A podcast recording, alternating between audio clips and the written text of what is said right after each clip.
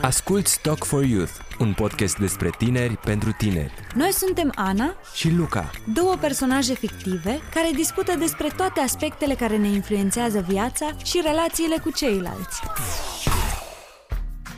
Fii atent ce am găsit pe net. Ai mă, Ana, în pandemie am stat amândoi pe net cât pentru o viață întreagă. Dar am aflat o mulțime de lucruri. Uite, părerile copiilor vor sta la baza strategiei Uniunii Europene privind drepturile copilului. Peste 10.000 de copii și tineri iau parte la consultări pentru a contribui la elaborarea viitoarei strategii. Nu e tare? Mm, Mamă, eu dacă eram copil, aș fi cerut dreptul la mai multe ore de desene animate pe zi. Eu aș fi cerut mai multe ore de joacă afară. Auzi, dar când eram noi copii, am fost vreodată consultați? Adică tu știai că ai drepturi? Eu știam că trebuie să fiu cu minte, să iau note bune. Lol, păi astea sunt responsabilități, nu drepturi. Nu cred că se vorbea prea mult atunci despre drepturi. Mai ales despre drepturile copiilor. Dar uite că acum copiii sunt consultați. Cred că asta îi face și mai responsabili, pentru că simt că pot contribui ei la deciziile importante. Țin minte că ai mei mi-au cerut părere atunci când se gândeau să ne mutăm în alt oraș. Eram destul de mic, dar am discutat cu toții despre asta. A fost așa, oficial, toată familia adunată în jurul mesei. Tata a luat cuvântul, ne-a întrebat pe fiecare ce credem. Fratele meu era și el foarte sobru, ceea ce m-a intimidat și mai tare, că el nu era niciodată serios.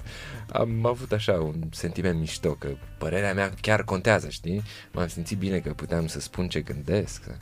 Copiii trebuie încurajați să își exprime părerile, să simtă că nu sunt judecați pentru ceea ce cred ei. E important să înțeleagă că opiniile lor sunt apreciate, indiferent care sunt acestea. Da, chiar dacă cer bomboane și ciocolată, că eu jur, deci eu asta aș cere în continuare, bomboane și ciocolată. Luca, eu vorbesc serios. Și eu.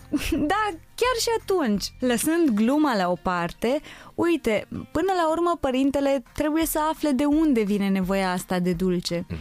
Să discute deschis cu copilul despre alimentație sănătoasă și despre viață în general. Noi eram doi băieți. Regula pentru ai mei era clară. Te ridici de la masă după ce termin tot din farfurie. Și dacă nu terminai? Dacă nu terminam, nu ieșeam la joacă. Deci mâncam tot.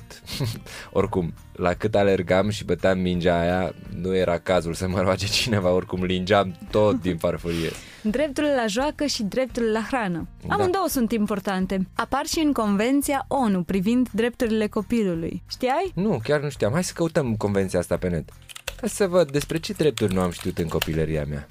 Uite, articolul 27. Părinților și oricărei alte persoane care au în grijă un copil, le revine în primul rând responsabilitatea de a asigura, în limita posibilităților și a mijloacelor lor financiare, condițiile de viață necesare în vederea dezvoltării copilului.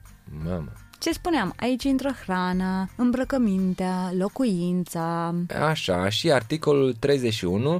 Statele părți recunosc copilului dreptul la odihnă și la vacanță, dreptul de a practica activități recreative proprii vârstei sale, de a participa liber la viața culturală și artistică. Când eram copil, nici nu știam că există acest drept, dar eu am crezut întotdeauna în el. Credeam în dreptul ăsta mult mai mult decât în responsabilitatea de a-mi face temele sau curat în cameră. Aici drepturile și obligațiile mele intrau puțin în conflict cu directivele alor mei, să zic așa. Da, fiecare copil are dreptul la viață, la hrană, la sănătate, educație, la exprimare liberă Mhm. și multe alte drepturi care apar atât în Convenția ONU, cât și în legea românească privind protecția și promovarea drepturilor copilului. Noi am fost niște norocoși, copilăria noastră chiar a fost una echilibrată. Da? Sunt din păcate și copii exploatați, bătuți, neglijați sau abuzați, răpiți sau chiar traficați. Uite, văd aici uh, menționate și drepturi ale copilului în situații limită. Protecția copilului în cazuri de răpire sau sequestrare, în situații de trafic, exploatare, abuz sau chiar abuzul sexual. Tu îți dai seama că sunt copii care trec prin asemenea situații? Da, din fericire, violența împotriva copiilor se pedepsește prin lege. Există și telefonul copilului. 116 111, unde pot suna atât copiii care au o problemă, cât și părinții copiilor cărora li se încalcă drepturile. Este important să solicităm ajutorul în cazul în care este încălcat un drept al unui copil. Putem suna la poliție sau la protecția copilului. Da, la fel de important este ca fiecare copil să-și cunoască drepturile. Există pe net o mulțime de site-uri care promovează drepturile copilului. Sunt și organizații care fac același lucru. UNICEF, Salvați Copiii, Telefonul Copilului și multe altele.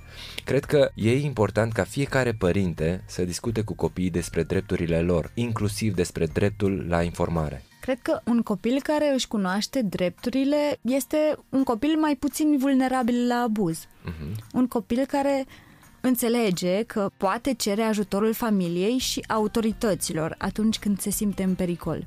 Da, asta cred că e valabil și pentru noi, adulții. Cred că o să recitesc Convenția Drepturilor Omului, Ana să văd ce drepturi îmi încalci atunci când mă trimiți la cumpărături, mai ales duminica dimineața. Trebuie să fie o lege și pentru asta. și cu voi ne auzim și săptămâna viitoare. Până atunci, nu uitați să dați follow și țineți minte că fiecare copil are dreptul să-și cunoască drepturile și să se bucure de ele. Iar în cazul în care îi sunt încălcate, trebuie să-și anunțe familia și autoritățile.